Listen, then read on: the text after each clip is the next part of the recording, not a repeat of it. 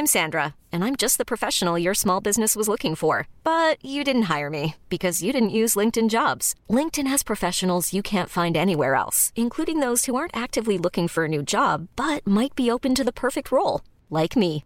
In a given month, over 70% of LinkedIn users don't visit other leading job sites. So if you're not looking on LinkedIn, you'll miss out on great candidates like Sandra. Start hiring professionals like a professional. Post your free job on linkedin.com/achieve today. Hey, I'm Ryan Reynolds. At Mint Mobile, we like to do the opposite of what Big Wireless does. They charge you a lot, we charge you a little. So naturally, when they announced they'd be raising their prices due to inflation, we decided to deflate our prices due to not hating you. That's right. We're cutting the price of Mint Unlimited from $30 a month to just $15 a month. Give it a try at mintmobile.com slash switch. $45 upfront for three months plus taxes and fees. Promo rate for new customers for limited time. Unlimited more than 40 gigabytes per month. Slows. Full terms at mintmobile.com.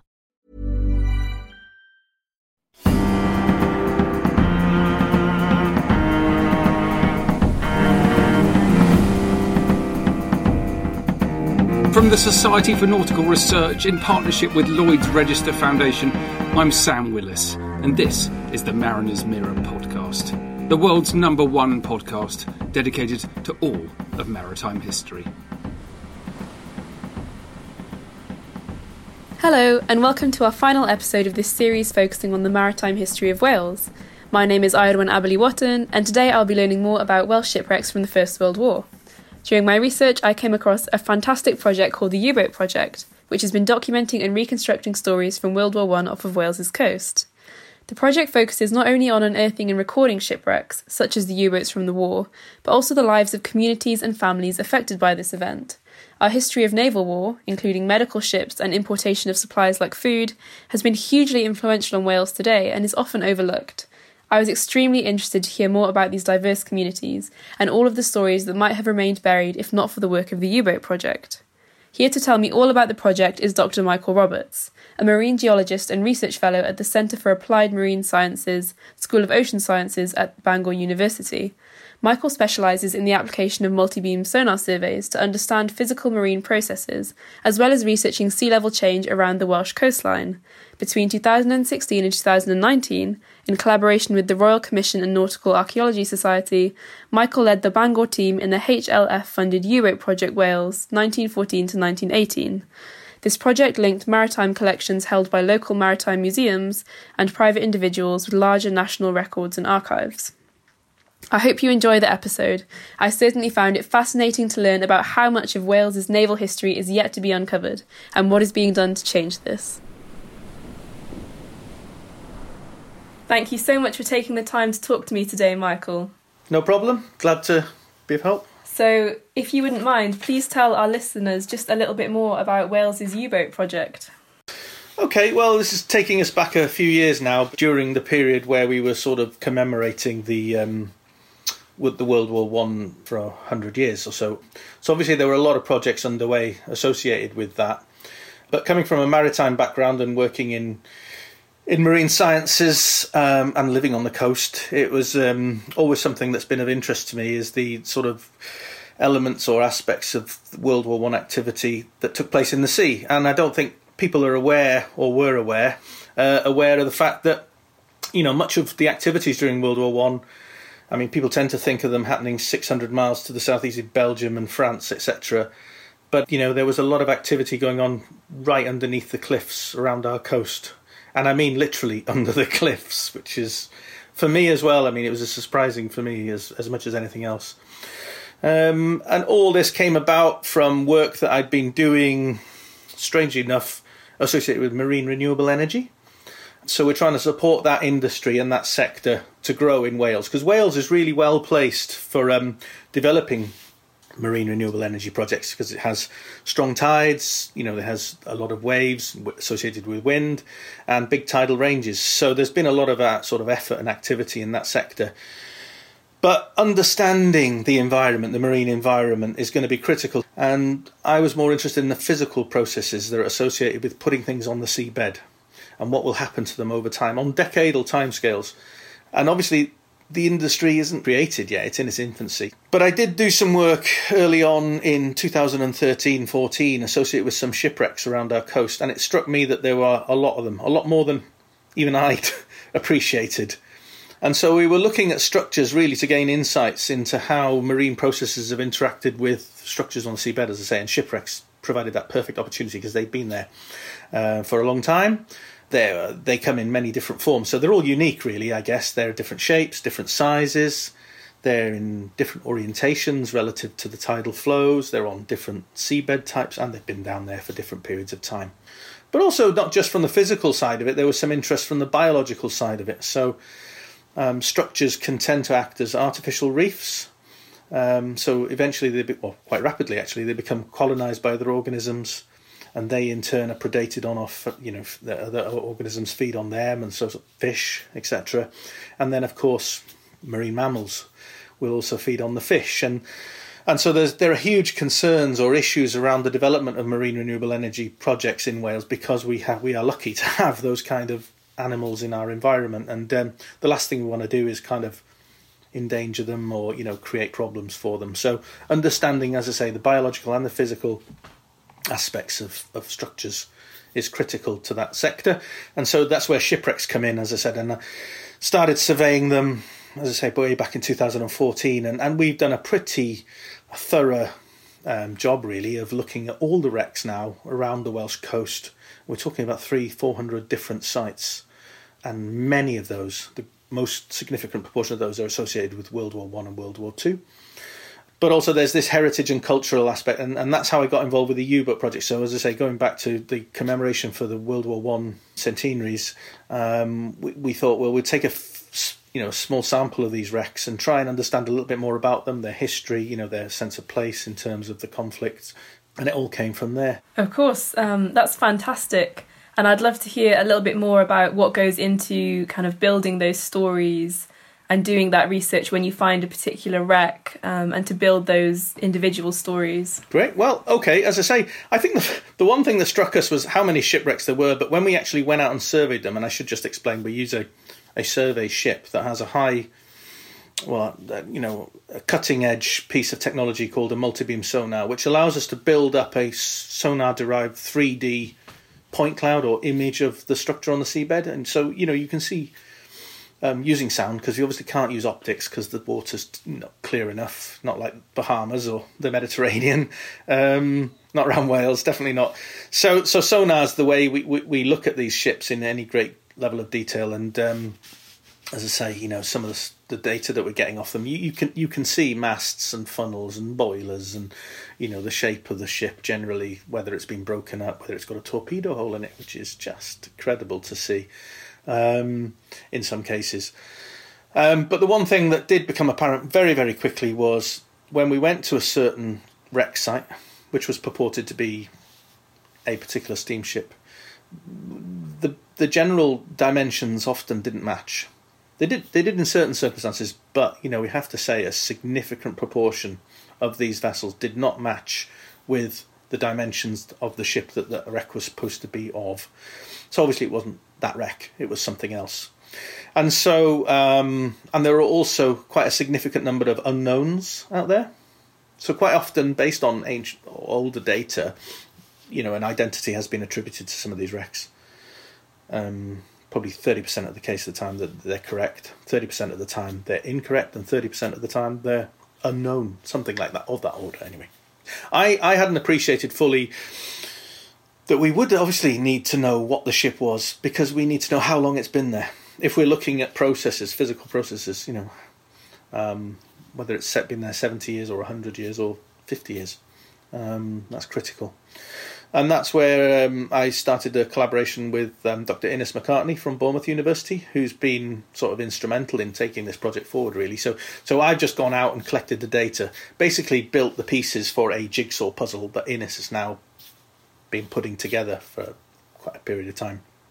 Um, and that's what it is. As I say, these wrecks they're they're a jigsaw puzzle. You you you can't really go out and look at a couple of wrecks and kind of start attributing identities to them. You, you need all the pieces. Um, and that's what we've been able to do through my project work. Um, the funding that I've had. So, so we've got this lovely data set now of, uh, you know, having the surveys of all these vessels in a given area, a geographical area. But this is just a small area around Britain, you know, where yeah, Irish Sea, effectively, and the same will apply around the whole of the UK and wider field, obviously internationally. So. Um, so yeah, it's been a fascinating journey um, so far. I'm looking forward to seeing some of the results, the outputs from this later uh, this year or early next year. And I think you know there've been some fascinating things. I've been drawn into it. You can't help but not be drawn to it. So I'm a I'm a geologist by by trade, but I've just become fascinated with the history because each of these ships has its own story, its own sense of place, you know, and identity, and the stories they're just incredible. And I think that links very closely or strongly to different um, communities. You know, there are relatives of some of these people who have lost their lives on some of these ships that are still around want to know, you know, where their ancestors or you know close relatives lost their lives. Um, I found it quite amazing. I hadn't realised again, you know, the, the, the technology the time, 100 years ago, to have a U-boat just patrolling around our coast where everyone's going just farming or what have you, and literally within a few hundred meters of the cliffs, these U boats were waiting. So, obviously, in wartime, these ships are transiting through those shipping lanes up the Irish Sea into Liverpool, etc., or down to Cardiff. Um, but they would have to do it because they knew that there were many U boats around, they would have to do it under cover of darkness. They wouldn't have their lights on necessarily. Um, so they would be travelling in the dark. And of course, the U boats then couldn't see them unless the U boats came in really close to the coast and then looked out to sea against a horizon to see a silhouette of a ship passing on the horizon, and that, so that the U boats were even closer than the ships themselves to us. And that, that I just found that quite quite amazing. Yeah, it's it's fascinating. Um, and as you just said, it's not only the ships that you're looking at, but also the communities that built up around that. Um, and with any project involved with you know the sea and sea travel, you get communities from all over the world, really. Um, so I'd love to hear more about that. Yeah, I mean that was fascinating because I thought you know World War One, it's British and it's Germany, it's Britain and Germany fighting together, but in the in the marine environment that's not the case at all. So uh, you know a lot of these ships had a, you know international connections. A lot of them were French, Spanish, Norwegian, Russian. Um, obviously there were German U-boats out there, but you know I, Greek um, registered vessels. You know it's just astounding that European kind of or international dimension in terms of the where the ships were from and who they were own, who owned them, etc. But then you start looking at the crew lists as well, and and that is just even more diverse. I mean, as is the case today. I mean, a lot of the crews were made up of people from Africa, you know, the Indian subcontinent, Far East, um, all these people that were hundreds of thousands of miles away from their homes who were on these ships traveling around the UK, keeping us supplied and they lost their lives here. You know, and I think you know we've got to, as I say, I think it's important that we kind of recognise their efforts. The only way we can do that is try and work out what's what out there. So hopefully this is just a pilot in the Irish Sea and the start of something much bigger. Hiring for your small business? If you're not looking for professionals on LinkedIn, you're looking in the wrong place. That's like looking for your car keys in a fish tank. LinkedIn helps you hire professionals you can't find anywhere else, even those who aren't actively searching for a new job but might be open to the perfect role. In a given month, over 70% of LinkedIn users don't even visit other leading job sites. So start looking in the right place. With LinkedIn, you can hire professionals like a professional. Post your free job on linkedin.com slash achieve today. Millions of people have lost weight with personalized plans from Noom. Like Evan, who can't stand salads and still lost 50 pounds. Salads, generally, for most people, are the easy button, right? For me, that wasn't an option. I never really was a salad guy. That's just not who I am. But Noom worked for me. Get your personalized plan today at Noom.com. Real Noom user compensated to provide their story. In four weeks, the typical Noom user can expect to lose one to two pounds per week. Individual results may vary. Since 2013, Bombas has donated over 100 million socks, underwear, and t shirts to those facing homelessness if we counted those on air, this ad would last over 1,157 days. But if we counted the time it takes to make a donation possible, it would take just a few clicks. Because every time you make a purchase, Bombas donates an item to someone who needs it. Go to bombas.com slash ACAST and use code ACAST for 20% off your first purchase. That's bombas.com slash ACAST, code ACAST. Um, for the future. And I think I think one of the important things to remember about all this work is that we're really fortunate that we have that technology now to do this. So the sonar technology, and that hasn't been around all the time. So we, we couldn't have done this in the 1950s and 60s. It was, you know, it just wasn't there. But unfortunately, all these wrecks are degrading as well. So the clock is really ticking. So although technology is getting better all the time, the, the condition of the wrecks is deteriorating quite rapidly. So I think we have a small window here now to kind of take this forward, build on it, and survey all these um, other vessels around the world, and you know apply our learning, share our learning with other organisations, so that so that we can try and do this before you know in fifty or hundred years time, all that you'll have left on the seabed in most locations will be just an indistinguishable mound of you know broken metal and ballast and what have you. So so really this this has to happen in the next decade or so. I would suggest before it's too late to to make any sort of reasonable, you know, eighty to ninety percent kind of um, identities on, on on some of these ships, which is which is the object of the exercise. It's incredible how much has been overlooked, as you were saying, and in terms of the families involved in maritime um, history of the war. Another overlooked group are women, really, um, and how do they feature in the kind of research that you're doing? Yeah, well, well, obviously there were many women who were passengers because there were passenger cargo ships. So, so, so, ships weren't just exclusively ferries; they obviously transported goods. Um, so, but you would often have people, you know, travelling to and from ports, and so I think I think from our, I'm just looking at this sort of I've, I've done some ballpark calculations in terms of these ships that we've looked at, 300 sites or something like. We are talking about the loss of over 3,000 people. You know, on average, it's 10 people per ship. Sometimes nobody um, perished fortunately, and but sometimes there were casualties that were you know in the seventies or even the hundreds, eighties, hundreds, you know, where people were lost in one one event. Also, there are there are hospital ships out there. We've surveyed one of the hospital ships that was located off Wales, so there were nurses on board who'd kind of you know come across from you know West Indies and things like that, and so so you know they were professionals working on these ships as well. So, um, yeah, certainly women feature very strongly in this. Definitely. Um, the hospital ships is something that I wouldn't think about immediately when I do think about the First World War. Um, so it's it's really interesting to hear about. And these these projects are so community based. For the people listening, is there any way that they can get involved if they think their community might have played a role? Oh, absolutely. I mean, the information that's out there now that you think might be just sitting there in someone's house that relates to some, as I say, long lost uncle and what have you, and their their time at sea and, and what have you. Some of the information that's come out out of the U boat project, for example, was was just astounding. Um, this is, as I say, a small project, relatively speaking, but then we're using social media and obviously these museum exhibits and things to kind of communicate what we were doing. But social media, it, don't underestimate that because I think somebody in Germany um, picked up on, on the project, and uh, I think this is not my work directly, but it was associated with the kind of you know that you know the people's stories associated with these wrecks. But I, I think in one instance, um, a U-boat surfaced and uh, told everyone to get off very politely before they sank the ship. Everyone got off safely, thank goodness. And then the Germans came on to destroy the ship with explosives rather than use a torpedo. Um, there was a dog still on the boat, so they took the U-boat crew took the, the dog off the, sh- the vessel that had been left, put it on the U-boat, destroyed the ship, and then sailed off home.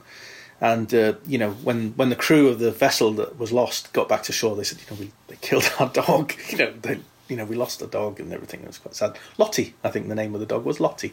Um, so, so this is a story, and then just coincidentally, someone in Germany kind of got back to us and said, um, "I recognise that dog," and and she actually had pictures. So the U-boat commander took the dog and took it home back to Germany, and I think it was um, his granddaughter or great granddaughter had photographs of the dog with her in a garden in Germany. You know, wow, just, that's such an incredible story. Yeah, yeah, yeah.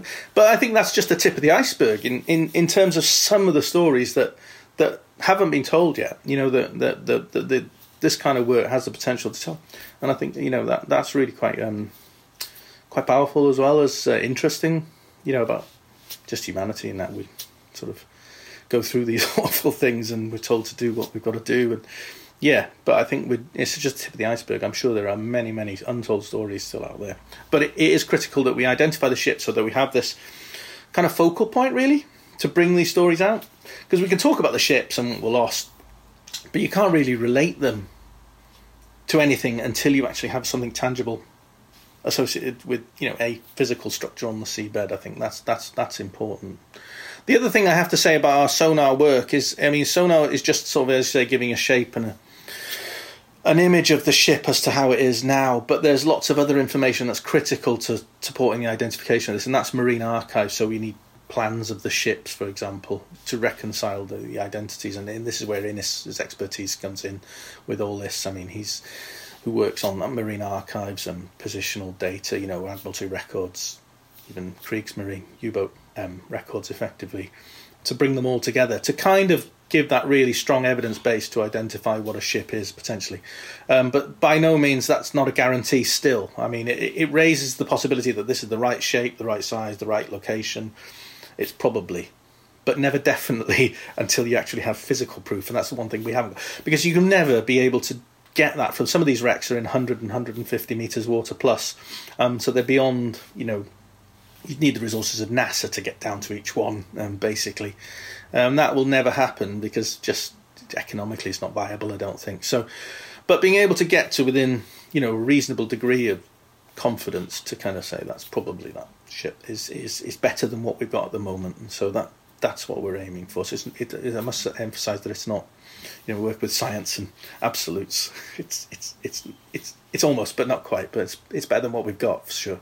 Of course, and it is so important that we do kind of record the history and um, share it as well because it's an important part of who we are and our national identity. Um, obviously, you have a lot of information on your website. Is there anywhere else that people can go to see findings physically? Um, well, well, as I say, hopefully, um, you know, we'll try and expand on this. I mean, we're obviously thinking World War One, but it won't be too long before we start thinking about World War Two. Um, so I'm hoping there will be other opportunities to get some funding to kind of, you know, bring the data out. The data is the data. I mean, you know, there's there are ways and means we can make that available, but I think it's the stories that kind of bring these things to life as well, and it's just finding ways and means to do that. Um, I can say that today is actually f- fortunate that we're talking today because um, I'm part of a project that's just been awarded a large um, bit of funding. It's through the um, Arts and Humanities Research Council. It's involving 15 universities. It's across the UK, and it's it's it's it's it's it's, it's called um, um, towards a national collection. And part of our work or contribution to one of the projects under that funding will be to connect all these disparate museum and heritage collections, and it's it's kind of bringing all these collections together. So someone has a, the focal point, which is the sonar survey, the identified wreck in the in the Irish Sea, and then from that a kind of, you know, range of different links to all these, as I say, disparate collections. And I, th- I think if, if that works as as we hope it will, you know, it, as I say, it will link all these individuals and communities to, to these physical structures, which will be great. Yeah, that's fantastic news. Um, very exciting. I'll keep an eye on the website. It sounds like there's lots of interesting stuff uh, on its way. And thank you so much for taking the time to speak to me today. Been really, really interesting, and I always love to hear the work that's being done to uncover some of the history that has been overlooked. No problem. Grateful to and happy to share all our uh, interesting research because it's so rewarding as well. So we, we do get a lot out of this. Thank you for listening. That's it for today. If you enjoyed this episode, and indeed the whole series, please do go and find us on Instagram and YouTube and show your support. Please particularly take the time to check out the YouTube page where we are doing fabulous things to present the maritime past in new ways. I particularly like the video that uses artificial intelligence to bring ships' figureheads to life.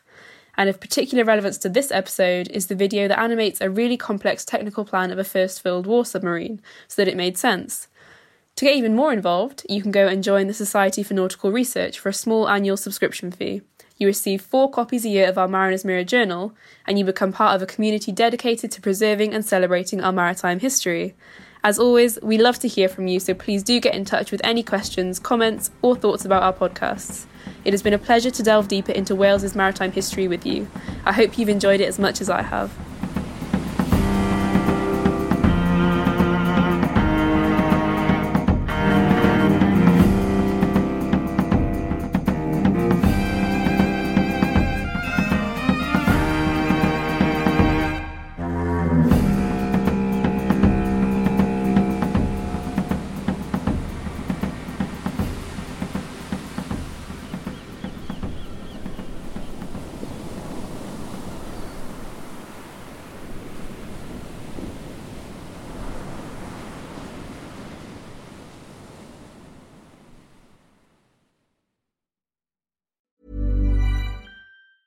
Hey, it's Danny Pellegrino from Everything Iconic. Ready to upgrade your style game without blowing your budget? Check out Quince. They've got all the good stuff shirts and polos, activewear, and fine leather goods, all at 50 to 80% less than other high end brands. And the best part? They're all about safe, ethical, and responsible manufacturing. Get that luxury vibe without the luxury price tag. Hit up quince.com slash upgrade for free shipping and 365 day returns on your next order. That's quince.com slash upgrade.